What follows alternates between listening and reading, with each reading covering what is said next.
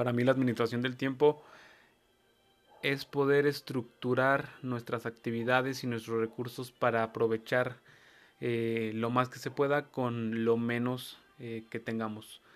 y pues así trabajar de una manera más, más eficiente, más rápida y pues este aprovechar nuestro tiempo en actividades de mayor provecho